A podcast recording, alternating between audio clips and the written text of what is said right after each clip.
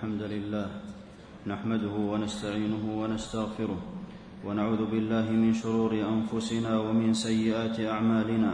من يهده الله فلا مضل له ومن يضلل فلا هادي له وأشهد أن لا إله إلا الله وحده لا شريك له وأشهد أن محمدا عبده ورسوله صلى الله عليه وعلى آله وأصحابه وسلم تسليما كثيرا. أما بعد فاتقوا الله عباد الله حق التقوى فتقوى الله طريق الهدى ومخالفتها سبيل الشقاء. أيها المسلمون الحياة سبب الرفعة في الدنيا والآخرة أو السفول فيهما ولشرف ما حوته من الزمان أقسم الله بأجزائه فأقسم بالفجر والضحى والعصر والشفق بل أقسم بالزمن كله ليله ونهاره. قال سبحانه والليل إذا يغشى والنهار إذا تجلى والله يقلب حال الزمان من ظلمة إلى إشراق لإيقاظ القلوب بعمارة الكون بعبادة الله. قال جل شأنه وهو الذي جعل الليل والنهار خلفة لمن أراد أن يذكر أو أراد شكورا.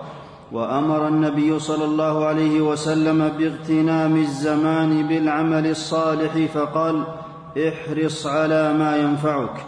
رواه مسلم. وأيام الحياة معدودة إن ذهب يوم نقص عمر بن آدم وإن ذهب بعضه زال كله. قال ابن القيم رحمه الله العبد من حين استقرت قدمه في هذه الدار فهو مسافر فيها إلى ربه ومدة سفره هي عمره الذي كتب له.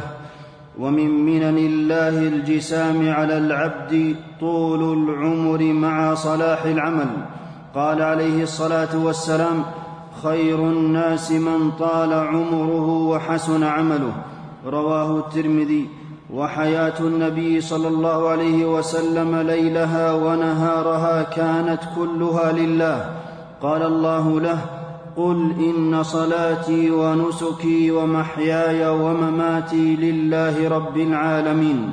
وأثنى الله على النبي صلى الله عليه وسلم وعلى صحابته لعمارة أوقاتهم بالعبادة. فقال محمد رسول الله والذين معه أشداء على الكفار رحماء بينهم تراهم ركعا سجدا يبتغون فضلا من الله ورضوانا سيماهم في وجوههم من أثر السجود. ومن وصايا أبي بكر رضي الله عنه لعمر رضي الله عنه إن لله عملا بالنهار لا يقبله بالليل وعملا بالليل لا يقبله بالنهار. وكان السلف رحمهم الله يغتنمون لحظات أعمارهم فعمروا زمانهم بما يرضي ربهم. قال الحسن البصري رحمه الله أدركت أقواما كانوا على أوقاتهم أشد منكم حرصا على دراهمكم ودنانيركم.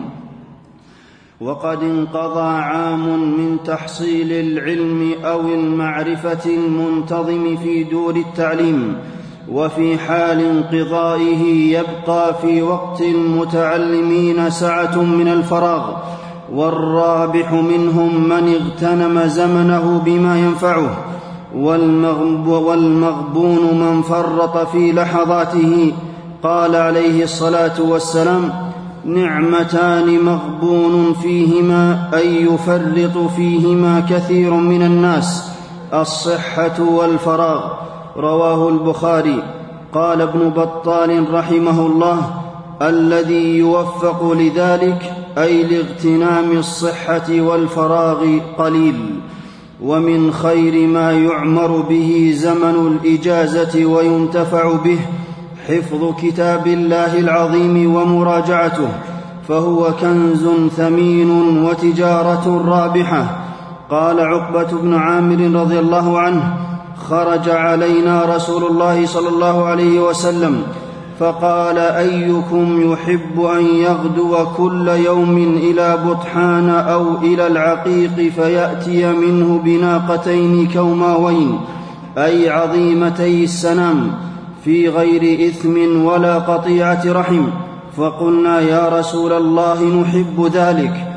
فقال أفلا يغدو أحدكم إلى المسجد فيعلم أو يقرأ آيتين من كتاب الله عز وجل خير له من ناقتين وثلاث خير له من ثلاث وأربع خير له من أربع ومن أعدادهن من الإبل.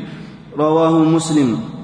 ومن نال حفظ القرآن شرف ومن تلاه عز ومن قرب منه عظم ومنزلة العبد في الجنة عند آخر آية يرتلها منه.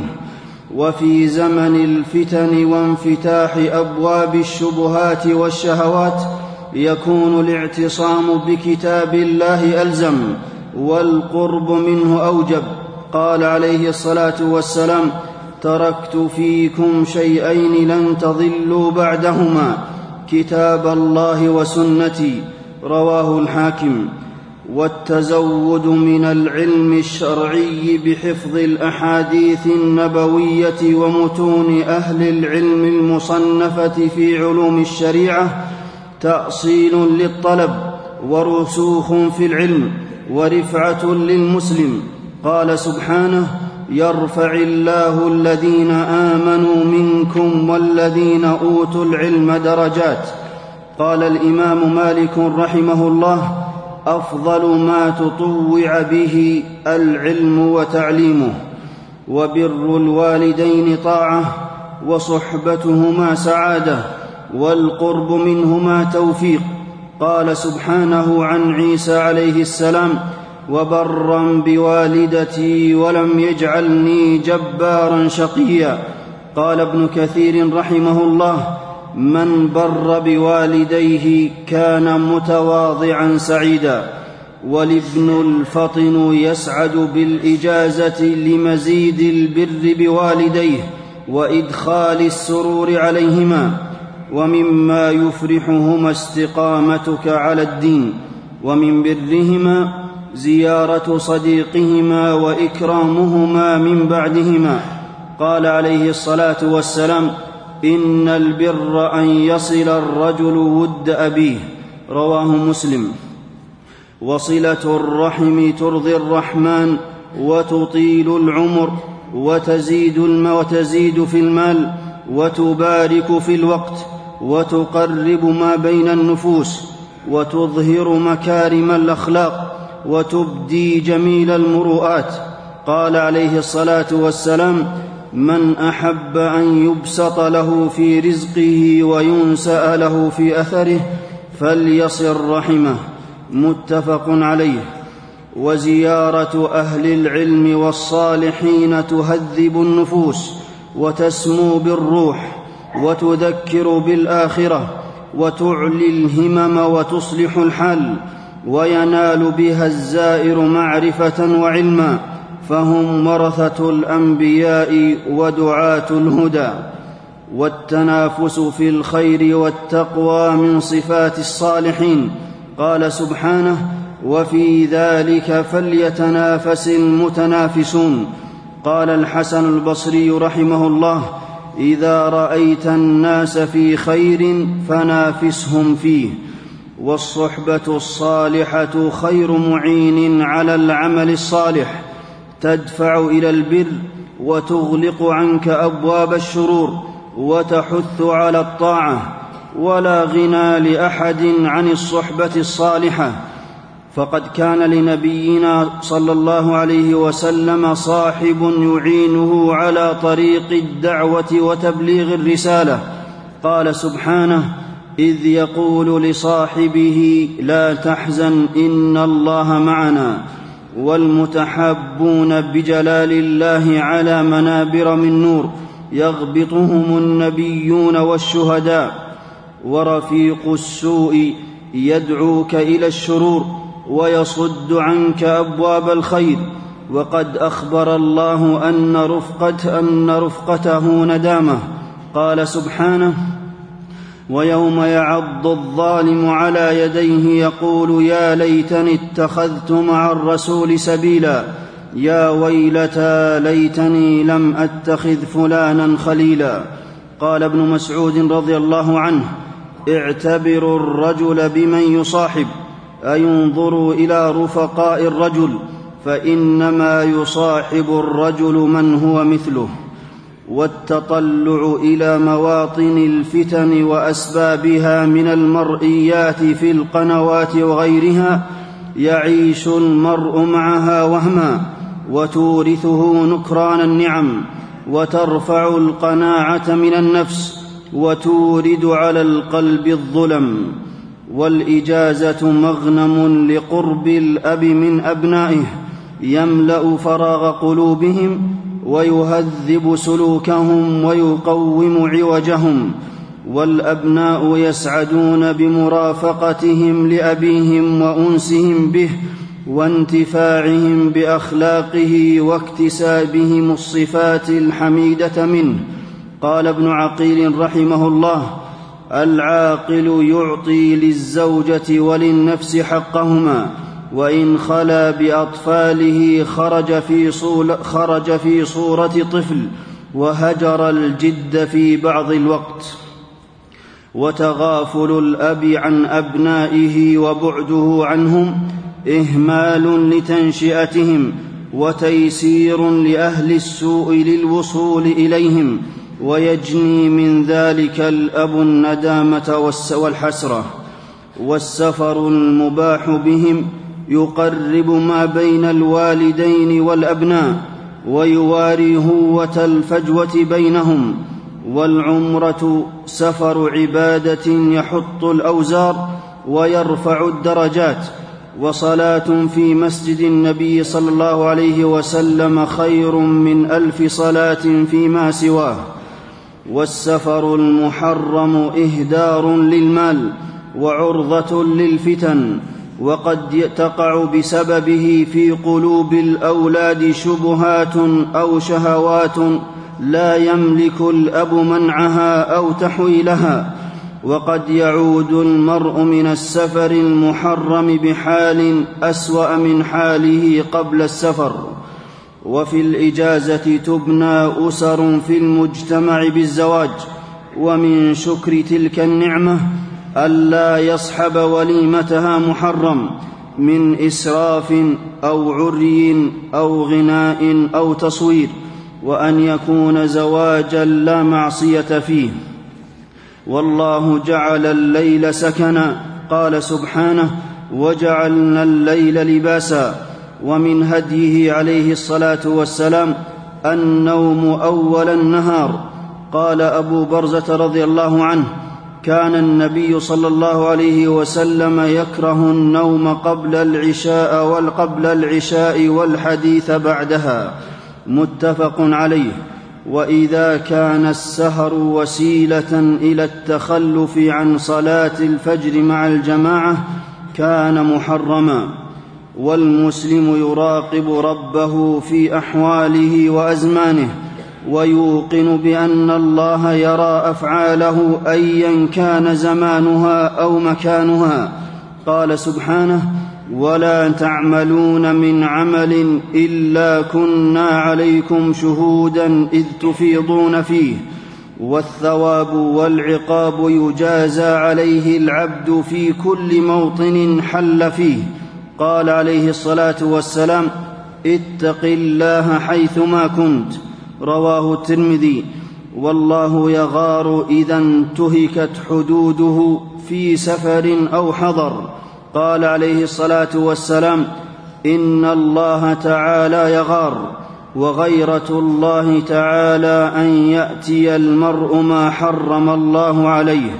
متفق عليه. فكن مبتعدا عن الخطيئات وتزود من الأعمال الصالحة. ولئن كان العمل مجهدة فإن الفراغ مفسدة ونفسك إن لم تشغلها بالحق شغلتك بالباطل والمرء ممتحن في رخائه وسرائه وعافيته وبلائه في حله وترحاله والموفق من جعل التقوى مطيته وسارع إلى جنة ربه أعوذ بالله من الشيطان الرجيم وقل اعملوا فسيرى الله عملكم ورسوله والمؤمنون وستردون إلى عالم الغيب والشهادة فينبئكم بما كنتم تعملون. بارك الله لي ولكم في القرآن العظيم ونفعني الله وإياكم بما فيه من الآيات والذكر الحكيم. أقول ما تسمعون. وأستغفر الله لي ولكم ولجميع المسلمين من كل ذنب فاستغفروه إنه هو الغفور الرحيم.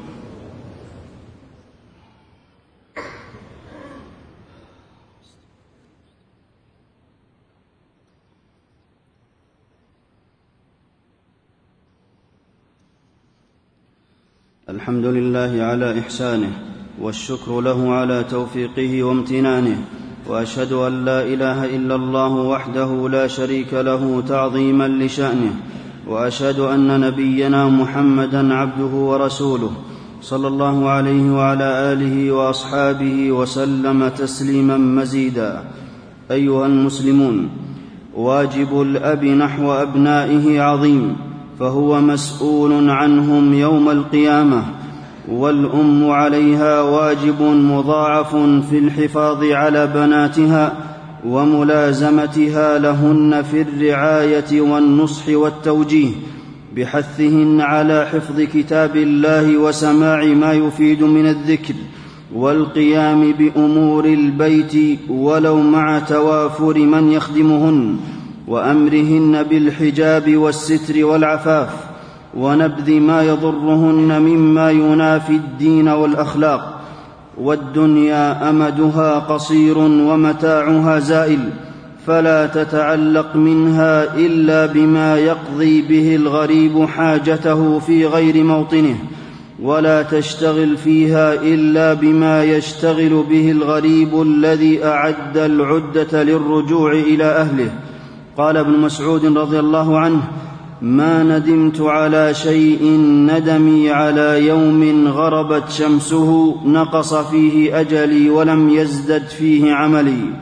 والمؤمن بين مخافتين بين ذنب قد مضى لا يدري ما الله صانع فيه وبين أجل قد دنا لا يعلم ما هو صائر إليه.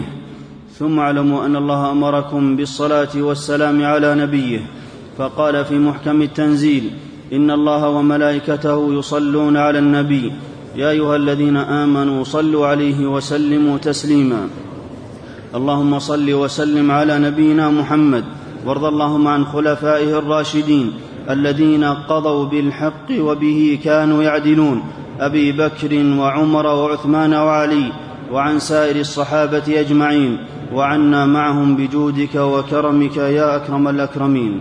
اللهم اعز الإسلام والمسلمين وأذل الشرك والمشركين ودمر أعداء الدين واجعل اللهم هذا البلد آمنا مطمئنا وسائر بلاد المسلمين. اللهم إنا نسألك الإخلاص في القول والعمل. اللهم أصلح أحوال المسلمين في كل مكان. اللهم ول عليهم خيارهم واجمع كلمتهم على الحق والتقوى يا رب العالمين. اللهم انصر المستضعفين من المؤمنين في الشام. اللهم كن لهم وليا ونصيرا ومعينا وظهيرا. اللهم احقن دماءهم واحفظ أعراضهم وأموالهم وأولادهم.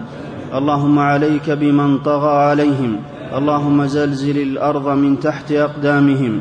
اللهم وفق امامنا لهداك واجعل عمله في رضاك. ووفق جميع ولاة أمور المسلمين للعمل بكتابك وتحكيم شرعك يا رب العالمين. ربنا آتنا في الدنيا حسنة وفي الآخرة حسنة وقنا عذاب النار. ربنا ظلمنا أنفسنا وإن لم تغفر لنا وترحمنا لنكونن من الخاسرين. عباد الله إن الله يأمر بالعدل والإحسان وإيتاء ذي القربى وينهى عن الفحشاء والمنكر والبغي يعظكم لعلكم تذكرون. فاذكروا الله العظيم الجليل يذكركم واشكروه على آلائه ونعمه يزدكم ولذكر الله أكبر والله يعلم ما تصنعون.